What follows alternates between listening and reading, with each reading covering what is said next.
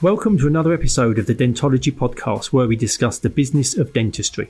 In this podcast series, we'll be discussing all the non clinical aspects of dentistry from goodwill values, finance, marketing, how to buy and sell a dental practice mindset, through to where you can invest your money in team management issues. My name is Andy Acton, and I'm joined by my co host, Chris Strevens. Let's jump straight into it. What remarkable experience and depth of experience Lisa has. Ah, really interesting. Really interesting. Uh, you know, we've known her for a while and we Yeah. talked to her and stuff like that. But it's another one, isn't it? You don't really know a lot about the history. We know her as we know Mm. her, but that history of the GP thing and how she got into it and uh, fascinating. Yeah. A lot of people could learn stuff of how to communicate with people. And also, it's a real learnt experience. Mm. She's she's a real been there, done it Mm. type person. Um, but yeah, I thought it was, the, the two things that stood out for me was what she had to say about um, dental awards Mhm. and how valuable they are, They and, can be and that useful, yeah, interesting yeah, yeah. take on how they get used. I think people would enjoy that piece. Um, but also that that that mad thing with the SAS. Yeah, I was going to say, if anyone's just listening, you have to wait for the SAS bit I because mean, that's just- quite interesting. I say just remarkable how, um, and it just goes to show, doesn't it, that people are people, and you can learn things from From everybody. everybody in different situations. Yeah, definitely. No, it was a cracking. Uh, it was really good, really, listen. really good. Really, really good listen. Some good lessons in there. Here we are again, mate. How you doing? Oh, very good, very good indeed. Looking forward to this one. So am I. So am Should be fun, should be fun, So entertaining. Today we're joined by Lisa Benham, and Lisa is Woohoo. practice and business development manager for over 24 years. Can you believe it? She must have started when she was about eight. Exactly, exactly. She's also the president of the Practice Managers Association, Adam, and we'll come to this at the end. But she says she hangs out with ex SAS soldiers, Better not upset her. Which is just the coolest thing ever. I know people. And I know Yeah. honestly, I think people are going to want to stay tuned in just to Yeah. hear what that's all about. Yeah, even if just so we leave it right at the end. Yeah, exactly. So as you've got to listen to the rest of it, Yeah, just in case you just It's want a- to buzz in and buzz that's a out. real trailer, that It isn't is, it? there you go. So, hi, Lisa. How you doing? Really well, thank you. Yeah, pleasure to be here. Good, good. So, just to kick things off, you got into dentistry through qualifying as a dental nurse, but I understand you found the clinical side all a bit gross. Is that right? Yeah, to be not, blunt, not, to not, be not, blunt, not, um, not great if you're a dental nurse. So, what? Why did you choose dentistry? What was it that, that piqued your interest? it just it really appealed to me. I mean, most people that I know that have come in, especially from a DCP level, um, haven't had like a, a excuse me a childhood um, dream to become a dental nurse generally. Um, but it was something when I was deciding what to do at a careers event. You know, I thought, oh, actually, really interested to know that side of things. So I kind of did it despite all my teachers wanted me to go on and do A levels and things like that. But I was a bit stubborn um, and wanted to get into more of a workplace situation than an Mhm. education, really. Um, little did I know that you know it would be the really you know a really good path for me to take. But yeah, I qualified um, after about two two three years and um, after training at Stafford Hospital um, and just thought it's it's all right it's interesting but I didn't enjoy the clinical side um, Mm. particularly so found myself wanting to hang out on the desk more and Right. you know asking about practice managers and what's this and can I do that so I've, I suppose I've always been sort of inquisitive as to how things run Mm. um, so that kind of led me to kind of explore that side of it more than the clinical dentistry side. Right. Right, yeah. Avoiding blood. Exactly, exactly. And but then you actually stepped away from dentistry for a bit and, and worked in a GP surgery. Is that right? Yeah, that took a little turn um, that I wasn't, you know, particularly planning, but I wanted to get into some experience with um, more on the practice manager side because, you know, Mhm. it, it, you know, 18, I was cocky and thought I could do anything. Um, so I actually accepted a position while I was looking for a dental job. Um, I offered to cover maternity leave at GP surgery quite close to home. So yeah, that was and the the practice. This was at a time when the GP surgeries kind of kind of pushed aside the practice managers and brought in bank managers to actually Mm. run the business as a business Right. instead of the you know the nice village GP practice type of situation. Yeah. So I got to know the business side, but there was also a practice manager side. Um, this guy who um, started me off, he loved it because he just gave me all his work to do. And he was like, ah, you crack on with that. So quite soon I was actually doing so much.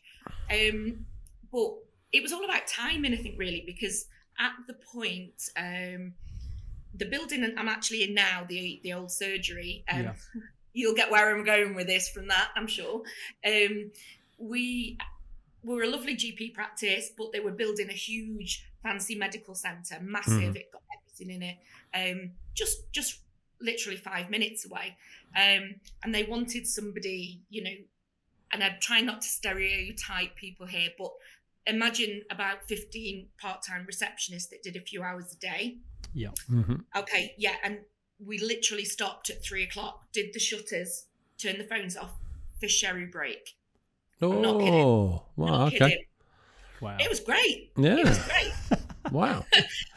but that's kind of where a lot of doctors' practices were Flip. back in kind of 96, 95, 96. Perhaps it needs to be reintroduced. Perhaps that might help the GP practices now, the yeah, old cherry break. Can you imagine all the stories, honestly? But yeah, so we we built this huge mega medical centre, but of course we'd got all the reception team. It wasn't digital, you know, there was no computers, mm-hmm. it was all done in a book. There was nothing technical about it at all. So we were going to this, you know, complete contrast so the business manager and even the practice manager, who absolutely lovely, thought, "How the hell are we making this transition?" Mm. And then I'm going, "Ooh, mm. I'd do it." so I helped with the transition over to the GP practice, um, and ended up staying longer than the maternity leave because um, they kind of, I think they, I, I hoped, you know, I like to think that they saw potential and mm-hmm see what I was doing. Um, I was probably a bit of a mug, but I was fine. I was getting the experience. Um, so yeah, I really started, and it's not massively different from the business side because you know you've got contracts and you've got um, you know you've got that contact with the NHS and mm, things yeah. like that. So then we were wanting to rent out the old building, and along came a dentist um, who'd moved from Birmingham and was chatting to the business manager, and he happened to say, "Oh, one of my girls actually was a dental nurse, um, but if you're looking for a practice manager, she might be worth talking to." Um, oh, wow. So I was a bit offended that he might want to get rid of me, yeah, yeah. and he was like, "I don't, but I know this is a good opportunity for you." That's good. Mm-hmm. So, good. yeah, so I spoke. And he got rid of the competition as well. Yeah. I spoke to Steve Lomas and said, you know, I agreed. There was we didn't have any patients. Um, it was me, him, and a nurse. And I said to my business manager at the time, I said, look, I'll go, I'll do it for you. But if I don't like it, I'm coming back.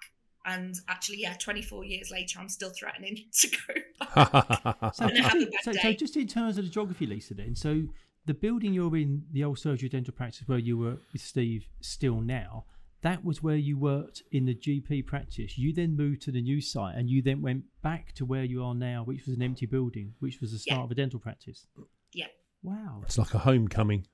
Wow. It's incredible, isn't it? That yeah, you started there, you you moved up the business onto another area and then came back. What's that you, thing, karma? Yeah. Yeah, but you, you, you were saying in your, your kind of explanation about kind of GPs and, and being similar with, with NHS contracts. But commercially, is there a, a, significant difference? Because whilst lots of dental practices have an NHS component, we know that they're you know, independent practices in their own right, whereas obviously GPs, they don't own their own goodwill, they're just delivering services purely for the NHS. Was there a difference in kind of mindset and attitude between the GPs and dentists? It, it was quite different, to be honest. Um, I, I struggled. I, I think my, my time there, from a patient experience point of view, made me, it, it kind of enabled me to know what I didn't want from a customer service point of view for mm-hmm. our patients. Because, again, without stereotyping, you know, you've got that doctor's receptionist type vibe mm-hmm. that's quite common, unfortunately. Um, and the mindset in a GP practice is quite often these patients should be grateful to come and see us. Whereas Hmm. Then when we're looking at, you know, an NHS dental practice, which actually for the first five years we we had to help um, to set up the practice with the condition we stayed within the NHS for five years. Mhm.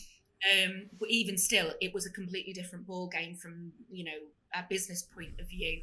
Um, so yeah, that that was very very different, and we actually you have to change your mindset to go. We're grateful that these patients are choosing us, Mm. and then obviously that sets you up for when you then do your five years and go private. Mm. Um, so yeah, the the mindset, and I still see it. I still see it today. You know, the mindset of very very NHS practices. Not not in all of them, but you know, quite often when we take some a new team member on that's come from a very NHS practice, there is this vibe quite often of patients. Well, they should be grateful we can get them in. Whereas, obviously, as we know, private, Hmm. you know, we're very grateful that these patients choose Yeah. us.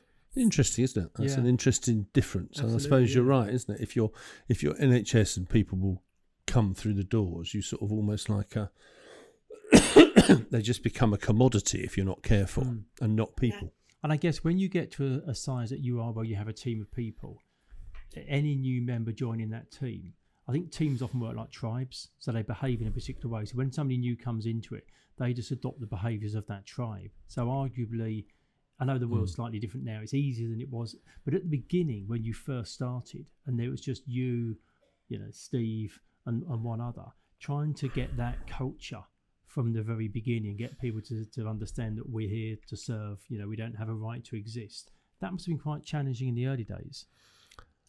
I think as we built it up and we'd got these, me and Steve, um, I'd never admit it, but you know, we hit it off straight away. Um, and we had the same, his clinical standards and my patient Mm. journey, because we didn't call it patient journey then, we called it, you know, customer service then. Mm. Um, my my vibes on that and his it really aligned with what he wanted to do, and it was just Mm. really good general dentistry. You know, yes, what to come was on a different level, Yeah. but at that point, it was just delivering really, really good NHS Out, dentistry. out of in, out of interest, Lisa, the nurse was she a qualified nurse or someone you trained to be a nurse? And did she come with some hang-ups that you had to iron out? Uh, no, she was. Um, she came as a qualified nurse. She'd been doing it a few years. You know, Steve needed someone that, you know, knew what they were doing. Um, although the whole thing for us was a learning curve, but I think from that very start, every time we took on a new team member, I suppose we always had this: is it the right fit? It Mm. was never. We I mean, we got accused once of when we when we started to take on more people and took on a couple of trainees, and the training provider um, said to me, um, "Your problem is that your standards are too high, and you expect too much." That's not your problem. And. I just went, "Oh, thank you." Yeah, oh, what a lovely problem to have. yeah. They Yeah. said they don't say that to cardiologists, do they? Can you imagine? Yeah, so it was it was just building it up, but I think we've always stayed really true to what we set out to do, and we did we did stay NHS until 2003, and then we became um, a practice plan practice, um, and that just took off. That took off very the conversion because we'd provided such a great service. The Mm. conversion was very very easy, very few drop offs. Um, so we were really happy with that, and we've just built on that, you know, e- each year really, um, and kept those standards in sight that we wanted to maintain. Mm. Fabulous, fabulous. You so obviously now you're on the practice management side of things, and practice management is one of these kind of all-encompassing terms that ranges from you know people management, training, strategic planning, financial control, marketing, sales. It's a real mixed bag. What was the the element of practice management that you really got drawn to? What was it that interested you, or still does interest you? I suppose it's yeah. I, I can be. I'm the boss. I'm in charge. Do and no, it's not. Um, You're a control I freak. know. It was. Um, I think it was just. It was. It was just learn being able to learn all of those uh, those things. Mm, you know, mm. um, like you say, you know, a bit of the marketing, some of the accountancy, some of the HR, all of these things. actually makes your life pretty ex- your job pretty exciting to be honest and varied. Um, when you start getting a big team that's when you go oh my god what have i done? Um, but it's a nice problem to have i suppose. But yeah practice managers i suppose in the early days when you know bearing in mind i was like 19 20 um, it was quite good because steve didn't know what he was doing either Mm. um, but I think as long as you've got the right, like I say, the vision and the morals and the drive, you can actually, excuse me, sorry, I am recovering from COVID again. Um, you can have that drive to the position will be as much as you allow it to be. And it does, in my opinion, come from the relationship with Mm. Yeah. a practice manager and an owner. And one of the things I do with the clients that I look after now and support, I try and get that relationship as healthy as I can. And then everything's pretty easy, Mm. Mm. to be perfectly honest. And we work out boundaries and what people are comfortable with letting them do and what they can do to make the dentist life easy. And it's just getting that relationship um, because you have to be on the same page. You Mm. know, there's no room for discrepancies. I mean, we, me and Steve will have a little argue about stuff, but I generally win. Of course. Um, of course. but no, we're a good balance. We're, we're, we're a really good balance. Um, But You know, need that though, don't you? But You thing is, that, I, was going to in say, in a good relationship, you should be able to have disagreements where you're both pushing because you Hmm. believe you've got a better idea, and and then you come to a kind of decision. That and I think those those sorts of conversations, weirdly, are easier in good relationships because otherwise it just it's like it's nibbling and petty and biting and arguing. Yeah. Whereas if you respect one another and there's that, that real trust. You can have those conversations because you both genuinely think Yeah. you've got a better idea. Or And it's Emperor's New Clothes. Yeah, exactly. Yeah, exactly. Yeah, there. That's the thing. It's like I, I read um, a few months ago. I read a book called Radical Candor, and we don't have to be radical. You can just be, you know, use candor in a healthy way. Mm. You know, and as long as you both know it's coming from the right place, actually, Mm. you can tell each other off or disagree. Mm. You know, um, and we both know, and we'll we can talk about that a bit later with the SAS thing. But we both know that we come at things from two different angles, but Mm. with Mm. the same goal. Mm. But there's So- power. But It's there's important. power in that as well, isn't it? the understanding is the most important thing, isn't the fact of, well, you know, we we've done it with our team. Uh, I remember one guy we had, and you know, we were talk to in a certain way, and and he would always nod, and then when we sort of realised that actually he just doesn't get what we're talking about because he's wired differently, and once we sorted that out, it was so much better mm. because we realised that we might as well have been talking. Japanese or something because Yeah. he would just nod, but he just wouldn't get it because it wasn't it wasn't phrased or presented in the way that his brain worked on it. So it is fascinating, but you, but you can only do that if you know the people that you're working with Yeah. Yeah. Yeah.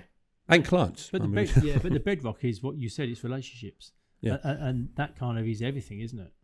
yeah the, you know the the team want to see that they're being led you know Mm. i know you know the cqc and everyone's well led everyone should be well led but actually that was before cqc come up with that you know Mm. um that chloe um you know being well led breeds a really nice healthy culture and we've always we've always had most of our team are what we call our lifers you know they're with Mm. us forever um in fact you know i'd say probably about 60% of my team have been over, over sort of 10 15 20 years says a lot about the business. Say that that speaks volumes about the culture because people don't stick around if it's crap. For no sure. um, If it's not much have, fun um, and it's not a good environment, they'll go. Oh, 100%. Mm. You know, I mean, we've all, you know, listened to loads of webinars about recruitment and retaining staff and things, Yeah. but, um, you know, a lot of people are doing it a little bit too late. You know, Yes. they've already gone. it's Yeah. like, um, you know, they've already, what's that phrase? They've left, you know, good shut in the door once the horse has left the barn. Oh barn. yeah, the horse has bolted. Yeah. Yeah. I mean, we can we can learn from it, and you should learn from it. Mm. But generally, you know, treat your team so that they don't really look elsewhere. And we've Mm. always had a very very set pathway for the team to grow. And there's staff that have come, and we've encouraged them to do more of what they want to do to the point where because we don't have people leave sometimes you get nurses or reception team that come up to that ceiling and unless one of us pops off um that's kind of it but we do try in our practice to make sure everybody has their own sense of um, belonging, and Mm. they know that they actually make a big difference in Mm. whatever you know part of the business. I mean, my my job is I wouldn't say it's easy, but I'd say I've got four or five team members who could walk into a practice and manage a practice Right, Mm. yeah. easily because that's how I brought them on, and I've never been discouraging for the sake of well, that's my job, or it's like you Mm. want to do that, brilliant. Yeah, Just like my business manager did to me. Mm. yeah. You know, it's it's it's good. It shows. It is a skill, though, isn't it? That bit because the danger is you end up. What is it? You you delegate or abdicate, Yeah. and I think the problem is sometimes people think they're brilliant delegators, but actually they're fantastic abdicators, and all they do is just give people stuff and then watch them fail and then kick them And for failing, them and to it's like, well, hang on a minute, Yeah. no one ever told me how to do this. Yeah, so I think it's a real skill to be able to do that. I think so, and it's it's kind of not just giving them the job and abandoning them. It's kind of getting them involved in it Yeah. rather than kind of go, okay, you can deal with this crap, you know. Hmm. Um, and a lot of I always say to the clients I go out to, you know, we have a monthly meeting, but my clinical team and my reception team they kind of manage themselves Mm. because we've set the KPIs, and I won't bore everybody with all of that, but we set the KPIs and we set the boundaries and we set the expectations. And actually, they'll come to me with a solution and kind of go, "Oh, do you know what? The um, Mm. the conversion rate was down a few percent last month. Actually, it's because of X, Y, and Z, Mm. and we've put this in place to make sure it it's better next month. Mm. So they manage themselves, you know, Mm. which is It's what it should be. We used to have in a bank, didn't we? We, we used to try and foster a thing called ex, uh, exception reporting.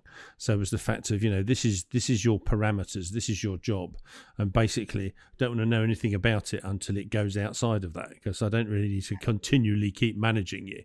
So we just say it's exception reporting, and we we bring it here in the fact of we just say no surprises. We say you know if you've got something, tell us about it don't just suddenly present it to us because we would much prefer you to, to let us know because we might be able to help you before it gets to that point where we've got a Mm. problem. Uh, Mm. So no surprises for us. it's, it's not it's not difficult if you think about it like that, is it? But it the reality is it doesn't happen in Mm. a lot of practices, unfortunately. and and also your your 25 years of experience. So for you, it it, it sounds very straightforward, but you've you've built this team, Mm. you've developed them, you've developed over that period of time. And I know, you know, you alluded to it, but one of the things that you offer to other practices is your practice management matter service to support other practice managers. As a general broad brush feel, what what is the general standard of, of, of practice management um, based on your experience across the country in dental practices? It it really does vary. Um, you know, there's especially over the last sort of couple of years. uh, Um, when I was talking to Chris at the um, can't remember which show it was. Excel was it? Might have been. Yeah, it was. Yeah. so many. Um, yeah, there's been a lot of practice managers um, come from external industries. So a lot of, you know, it's the right people. They've got management experience, leadership experience, all those things. Um, but they've not got the, um, as one of my clients put it, the de- she's not got the dental peculiarities. I'm like, that's really great. Yeah. There's a lot of those. Um, and you know, it's it's mentoring and helping them, but it can be anything from, um, you know, what is an NHS contract? What is the patient Mm. journey? What is the business side? I think you know all these things. Um, Mm. And then there's actually also training people to pick the phone up correctly yeah. Yeah. you know there's managers unfortunately that are still trying to do reception and trying to nurse and do the practice management at the same time but it's a real contrast from very basic through to the Mm. business development Mm. side and it's Out, huge out of interest, Lisa, the people that you've seen join the profession that have kind of oh, practice management experience that might be from the hospitality industry or other industries, do those people pick up the dental bit quite quickly and go on to be better practice managers? Or uh, is it quite challenging for them to adopt those dental nuances when they've come from sectors outside of dentistry? um a, li- a little bit of a mixture i suppose really i mean trying to teach somebody how to be a good leader um is hard Mm. because I do think that that that isn't just something you watch a webinar about and oh I've got it. yeah, yeah. that, and that's got to come from personality Yeah. and that kind of thing as well. Um, some some are fine. Some, if they've got some of those traits, that's brilliant. Um, the dental bit's not that difficult. Um, you know, I, I kind of do like a development program with them and kind of fill in all the gaps of okay, this is what this is. Mhm. The thing that they seem to come more panicked about and more unstuck with is things like compliance. but for me, compliance isn't really the core practice manager's role. Mm. Yeah, yeah. But and I have to pull myself back and go, okay, so I don't have to do compliance and Mm. I don't have to do this and I don't have to do that. But this is what most practice managers do. So Mm. whether it's rotas, holidays, um, all sorts of things like that, the the panics that they have are the things that actually they should be outsourcing. I outsource to They're processes, aren't they? You know, that's it. They're, they're, a lot of them are just processes. It's not the, uh, you know, and making sure that it's done, not you doing it. I think that you're dead right in the fact of what you've got to encapsulate is not the doing bit, but the bits that you've got to teach them that are the hard bits to teach to teach them. Yeah, yeah, and it there is a real, it is a complete mix, but um, yeah, it- it's good. I mean, you know, I, I'm grateful to the practices who recognise that their practice manager may need some support, Yeah. so they get me on board to be their mentor. Mm. Um, Do you find, that- Lisa? Do you find there's some of you just can't, you know, like are, um, I'm not unteachable. Would that be the right word? Beyond, you know, beyond there's help. there's Chris, some is being, Chris is being very polite. Beyond help. And there's some people that you go and go, no, that's it. I'm, I, I, there's no way. there's no Yeah. way. um, I mean, hopefully, I don't. I choose not to work with those clients. Yeah, yeah, yeah. um, if their if their ways are not in line with mine, um, I'm not saying mine are perfect. I'm 100 percent right, but um, I your sometimes ways. get asked. It's diff- It's different mindset and different culture, and Mm, it's up, it's very different up and down the country. Mm. So I've had clients who have come to me and said, "Okay, what I need is decent systems putting in place for reception, for KPIs, for um, meetings, for all these different. I want you to put every system in that you can think of." And I said, "Well, okay, so you've got a high turnover of staff." Um, yes. And I said, "Well, you know, why is that?" And you know, I'm going to kick myself now, but their their reasoning is that I've got my standards too high and nobody's good enough Right. which isn't the way I was obviously meaning it when I spoke about it before. But they ha- they want to concentrate on the systems because people are going and not stopping, so, So- they're relying. yeah, yeah, yeah, Yeah. So if they if they manage to keep the people on board, then the systems and processes would that would be not not the issue that it is, but you've got to have the system and Yeah. process because the turnover's so great. it's interesting, isn't it? It's well, I I've walked. Yeah, I have. To, I walk away at that point because for me, they need to recognise, or I refer them to Mark Topley. Actually, the, you know, Ah, Go on his yeah. good boss course. So Yeah. um, come back to me after that if you want to. But yeah, I, I, this, you know, for me, the team are our biggest asset. Mm. You know, But, it- but, but for um, anybody, you, you would appreciate this, and, and anybody who's in business would understand that 80% of all the things that we would deal with as a business leader are people related.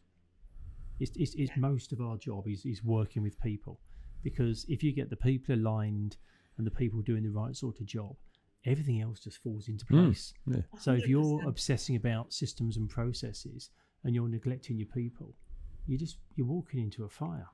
You know, it's it's it's the wrong end of you know the business to be.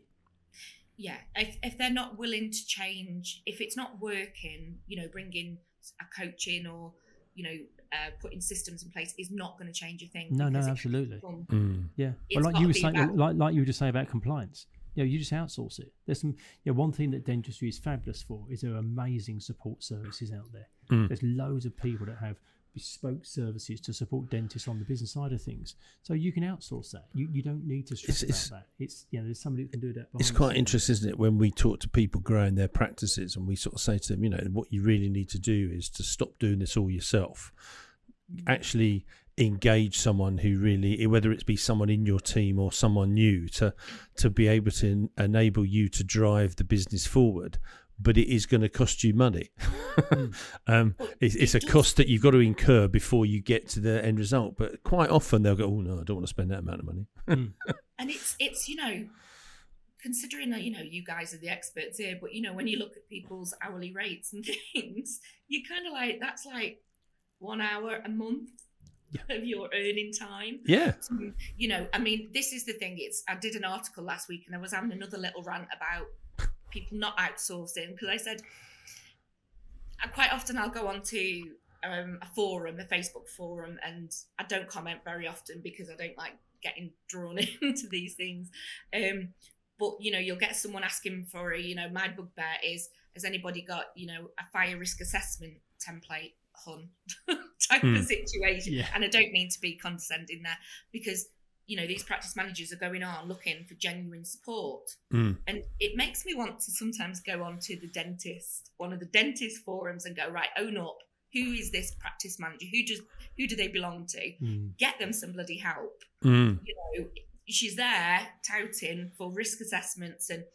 you know legal things or contracts and i'm going this is scary and Mm. i know you know if it's an affordability thing maybe i don't think it is in a lot of the cases i think it's a, a lack of understanding of how important it Mm. is and actually how it can grow your Yeah. business so my, my view is you know i didn't go to university to learn how to be an accountant to do marketing to be a lawyer and dentists you know quite often are sometimes expecting practice managers to be all of them Mm. things Mm. Mm. But also, I think you can only reasonably expect to be paid the pay rate for the job you're doing in that moment in time. So, if you're somebody who is, you know, um, tidying up the practice at the end of the day, um, whereas you could employ a cleaner, in that moment, you can only reasonably expect to be paid the same pay rate as a cleaner. And going back to that point about a dentist, if a dentist is doing anything other than dentistry, they can't reasonably expect to earn 250 to 300 pounds an hour. So, like you say, if you convert their time back into surgery time, buying in compliance as opposed to it being done kind of behind the scenes on, a, on an ad hoc basis just makes it actually makes good financial sense as well as freeing the, the individual up to do the bit they're really good at as well. Well, 100 percent. I mean, you know, I I I don't enjoy compliance, but you know, as as the CQ as it all started to become a lot, um, you know, my view was, you know, completely respect CQC. I think it's a great thing, and it keeps everybody safe and happy, and um, there's, you know, it's it's that standardization scenario. But I know that I wasn't my time spent doing compliance wasn't growing the business. Now I know that we can't do the business without the compliance. But if you're getting your compliance done, like you know, getting an outsourced company to support, Mm. you know, a few of the nurses that take on that responsibility, and you know, you can overview it. But if the audits and all of that is done by other people, you know, the practice manager's time, as you said, the dentist time's best in surgery. The practice manager's time is best at developing and growing the business. Yeah. So it actually shows on the bank balance. Mm. Mm. Um, I I just don't understand the misuse of people within the teams who are Mm. very capable sometimes. One of the Probably they don't know. byproducts, Well, yeah, the capabilities that's yeah, problem. One of the asked. byproducts of, of you being good at your job and, and helping the guys manage a, a good business is winning awards. And at at Old Surgery Dental Practice over the years, you won many awards, which is which is lovely. And Chris and I were at the Private Dentistry Awards just last week, sort of celebrating with other people winning awards. Um, on, on the face of it, you stand up, you get your plaque, you wave it around. It, everyone's a good, it's a good feeling. For somebody that's been in a practice that's won many awards over the years, you know, from a kind of team, patient, PR point of view, what are kind of the layers of, of why awards are important in dentistry from your point of view? Um, well, it's always it's always a little bit of a you know it's it's a subject that divide uh, divides the Mm, you know the industry a little bit, isn't it? You know, Yeah. um, can get quite volatile on Facebook sometimes. And, you know, and for us, we we wanted to do it as a marketing strategy. We'd become, you know, um, a private practice, you know, and built as a private practice, and you know, you can't sit still. You, we see people in the area that are catching on to Mhm. actually, you know, we need to do bigger and better things and offer more.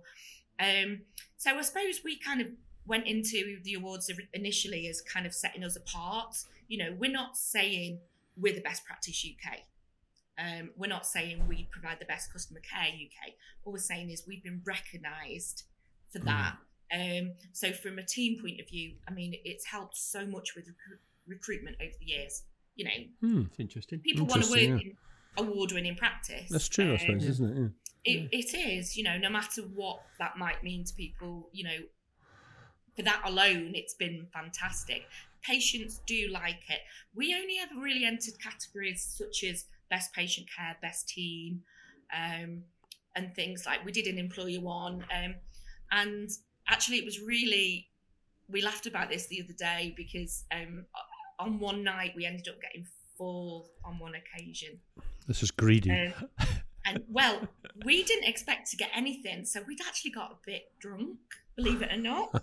Um, and we were the, the way they were they'd been in order. We actually got up one after another, and it was like, oh, my ah, God, this is we're getting up again. And Wow. anyway, yeah, we had a lot of celebrations that night. Um, slightly embarrassing that actually we came home with no awards because we actually lost. ah, excellent. That was that was a big night. bit embarrassing having to ring up um, and say, um, "Could I order another one?" Yeah, yeah.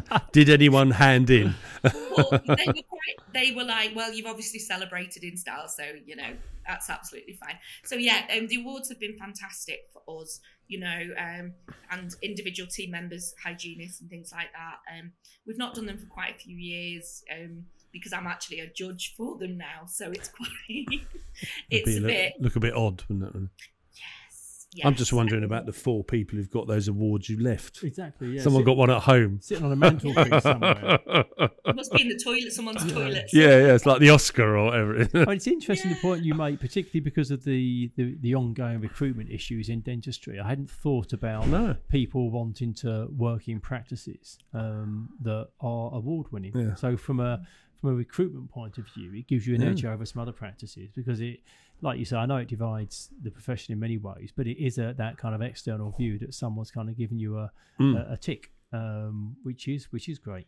Mm. It's interesting. Yeah, it is interesting. Yeah. yeah i think it's and and being a judge um it's i know i know that the way i do my judging um is you sometimes think oh it's quite difficult because there's so many good entries there's so Mm. many fantastic Mm. people and you kind of want to give it to as many as you can um but they get the recognition and actually do you know what people need to you know just see it for what it is and see it as a little celebration um you know people don't win according to how many seats are sold you know Mm. um, although I, I, I was supposed to go on friday and i just i've not been feeling great so i kind of thought right i'll swerve that one because i know it would have been lively um It wasn't. It's never. It's never a short night. and there- Lively. and there might what a be- lovely note. A lively night. alcohol drunk as And- well. Exactly, exactly. Um, and you do sometimes get a little bit accosted um, as to why someone hasn't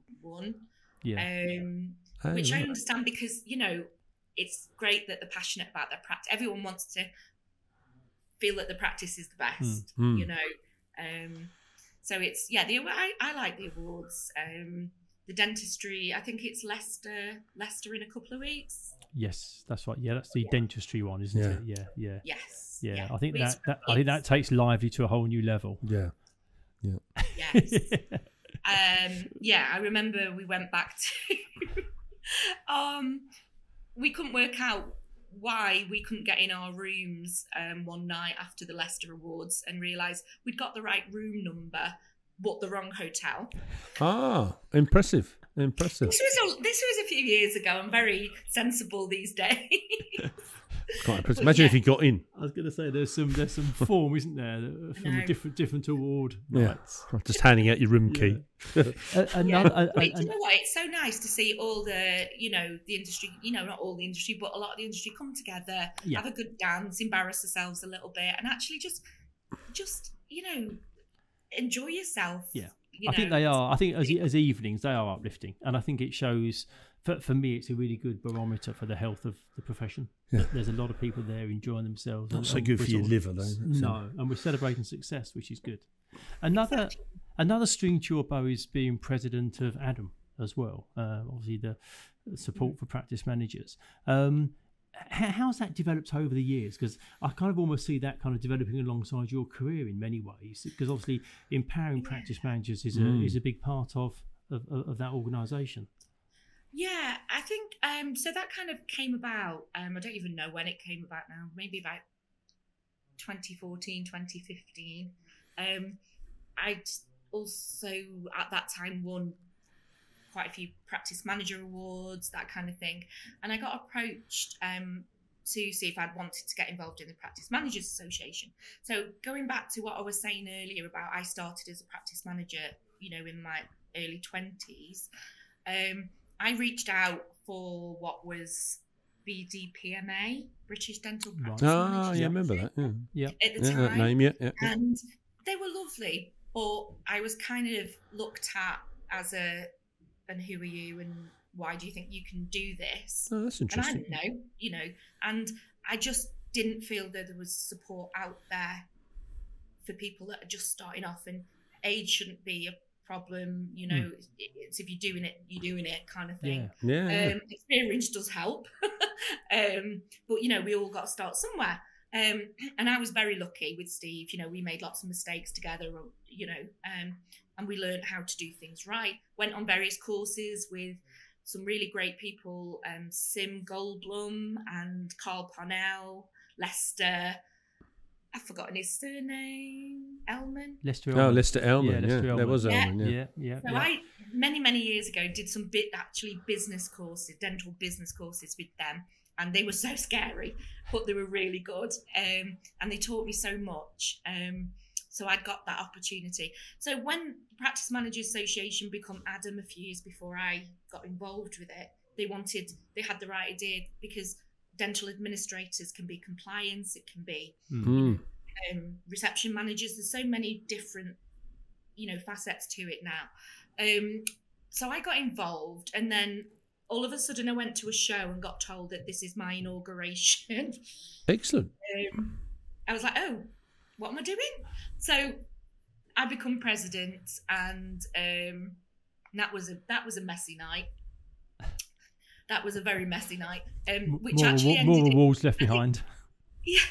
So I think that night, so you you all know Prem. Prem Mm. Pal.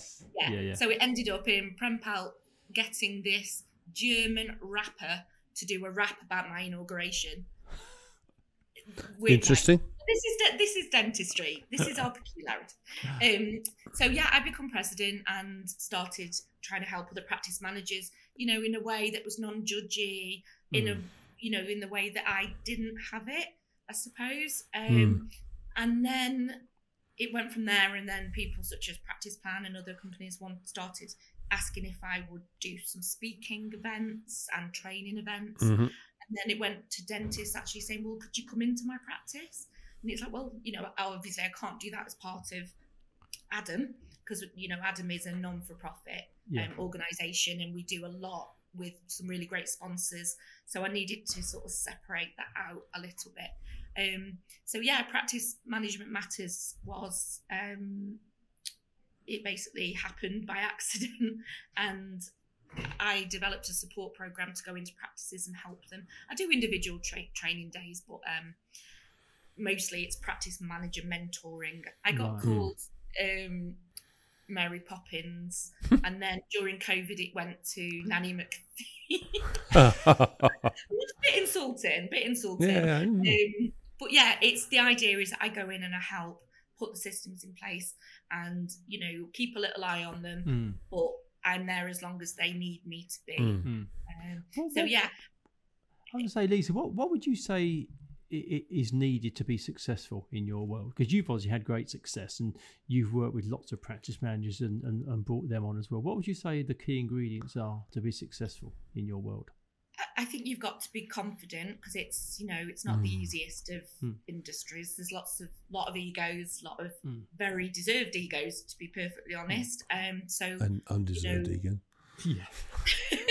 you quite often have um, a little bit of imposter syndrome. You're like, can I do this? Can I do this? Yeah. And it's like, yeah, I can do this. So I suppose confidence and actually having real experience gives you that confidence to Hmm. be able to help other people.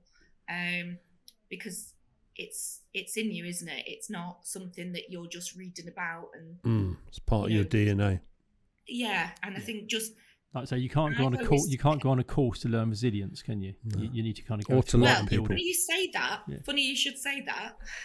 I've got one next year about that. But yeah, it's it's very relatable to practice Yeah. management. Um, but yeah, I think it's just being just try and be really decent to Mm. people, and not just within your teams, but actually in in the whole industry, help people, not for any gain for yourself, Mm. and Mm. it kind of you know just grows from there. Really, Mm. it's not all about money. It's not all about you know. It is my thing was I wanted to help people in the way Mm. that I hadn't had that help when I started out as a practice manager. Mm. Yeah, yeah. Talking to helping people, we said at the very beginning that you've got um, mates who are ex SAS soldiers, and you run training days with these ex Special Forces guys. Is that linked to dentistry in any way? How did it come about? What do you do? Oh, There's so many questions on that. How did, what, what's all that about? It, yeah, it's a bit odd. I think just can't I'm tell you, I actually- should have I'm to kill you. actually, Um, I'm actually um, going out for a curry with them on Friday night at BACD. um, yeah, so I got introduced. So for many people will probably have heard of Ian Hutchinson. Ian Hmm. is a specialist orthodontist.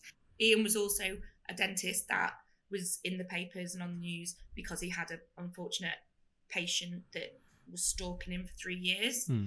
Um, was found outside his house with crossbow, polyed up car, chloroform, a book Nice. of what he's been doing for three years. Just your worst nightmare. And it was an ex-patient that wasn't happy. So make sure you deal with them complaints properly. yeah, one extreme to another. I, I like the understatement. Exactly. It wasn't wasn't happy. yeah, customer so But anyway, yeah. So Ian, Ian had obviously had a really difficult time Yeah. with that situation, and Ian um, started um, went to um, it's called Stoic Events, um, Stoic Events, Stoic Events. I'm not sure how to pronounce that. Um, and it's two guys called Paddy Vaughan and Colin Maclachlan. So Colin was one of the guys that was the original Who Dares Wins Right. Huh. the telly.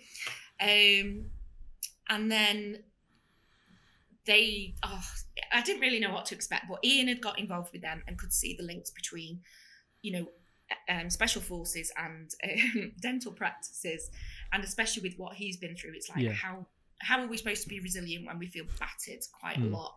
Um, so I originally went on a course with Steve, um, my principal from the practice, um, and we turned up in a room of, I think it was Manchester somewhere. We turned up in a room. There was about fifteen dentists and me, um, and you could feel the tension in the room. It's like, what?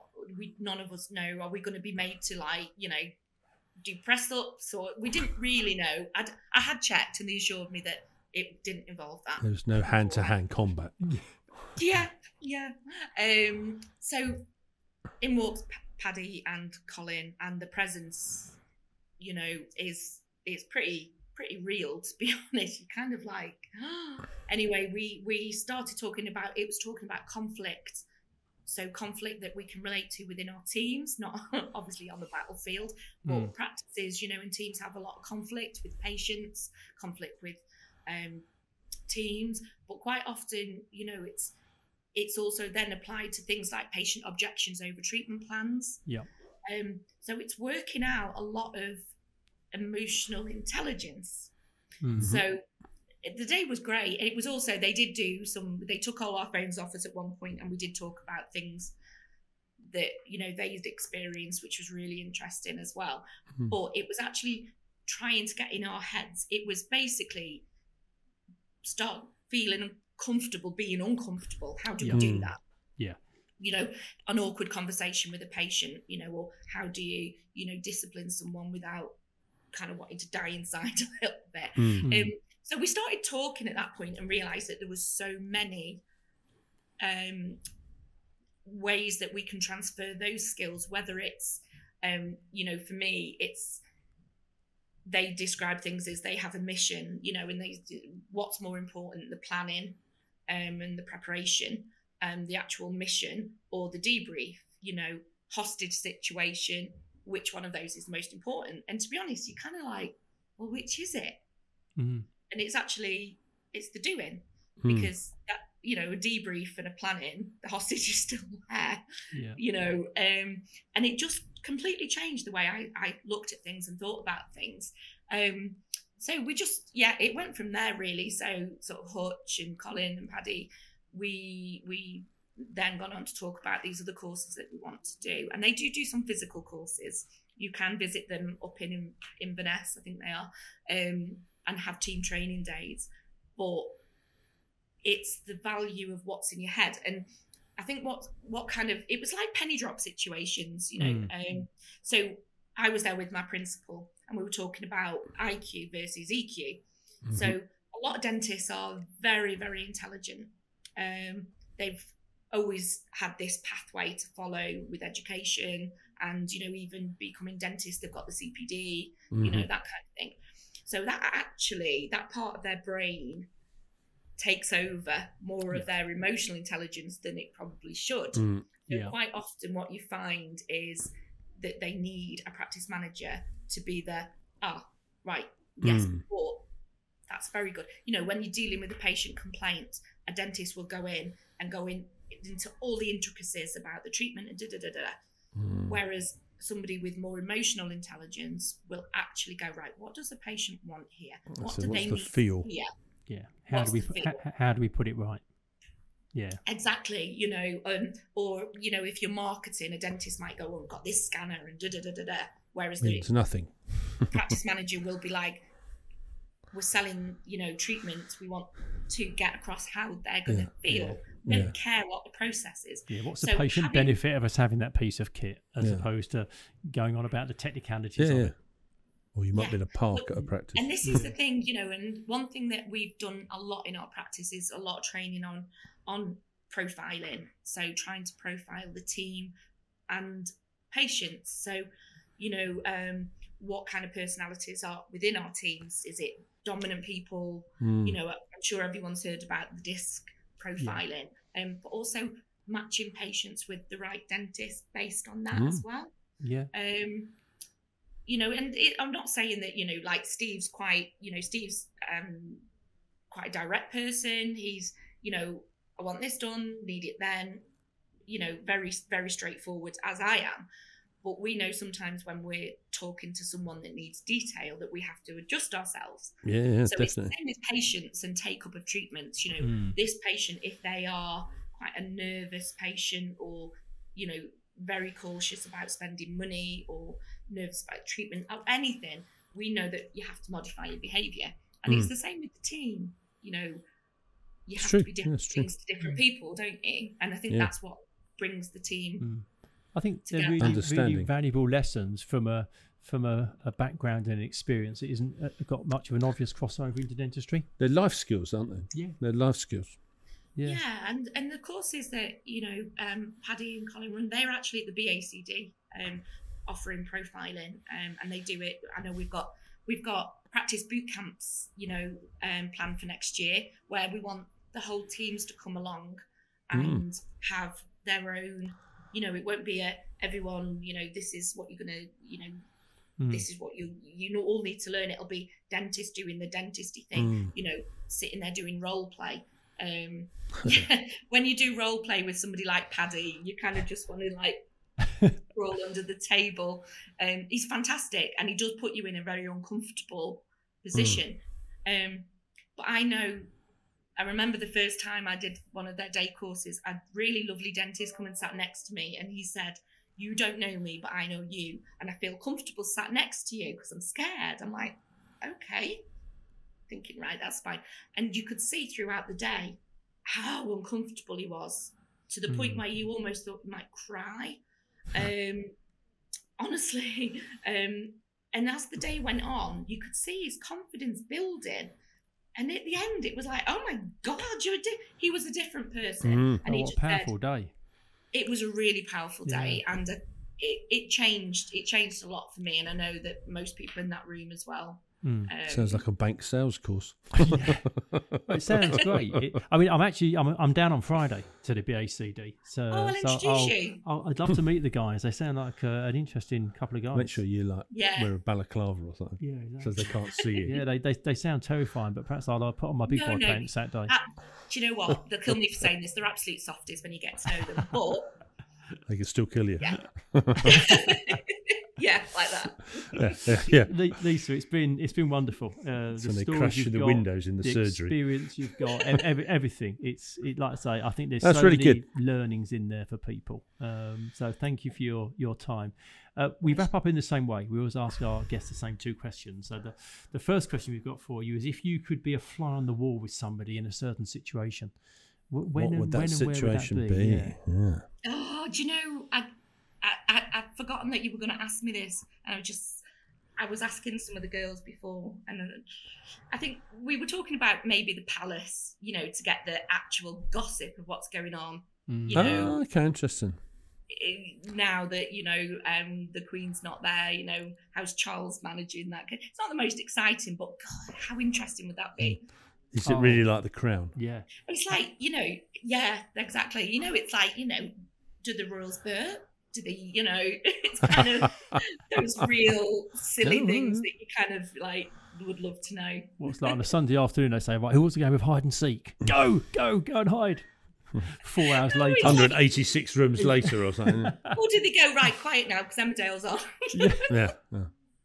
I guess I guess they are at a base level. They are just people. just they are humans, just a aren't they, family, really? aren't they? I'm sure a lot of what they do is is quite mundane and the same sort of things as we do. It's probably how they belch. That's right. Yeah. yeah I'm, I'm sure somebody belches for somebody belches for the king. Gives them a pat on the back. well done, well done. And our and our follow up is if you could meet somebody, if you were given the opportunity to sit down and have, I was going to say a cup of coffee, but it might be a glass of wine with somebody. Who would you like to Who would you like to meet? I was thinking about this, and uh, I was thinking Elvis might be pretty good actually because I just watched that film last week, the new one. Ah, it's supposed to be very Tom good, that film, isn't it? Oh, Yeah. Colonel, Colonel Tom amazing. Parker. Abs- Yeah. Absolutely brilliant. Yeah. Well, thank you very much. yeah. Thank you very much. Yeah, absolutely fantastic. So uh, it would be Elvis. But one um, one of the things one of my girls said was, "Well, it'd be the Queen." And you know, it'd be lovely to ask her if she enjoyed her send off.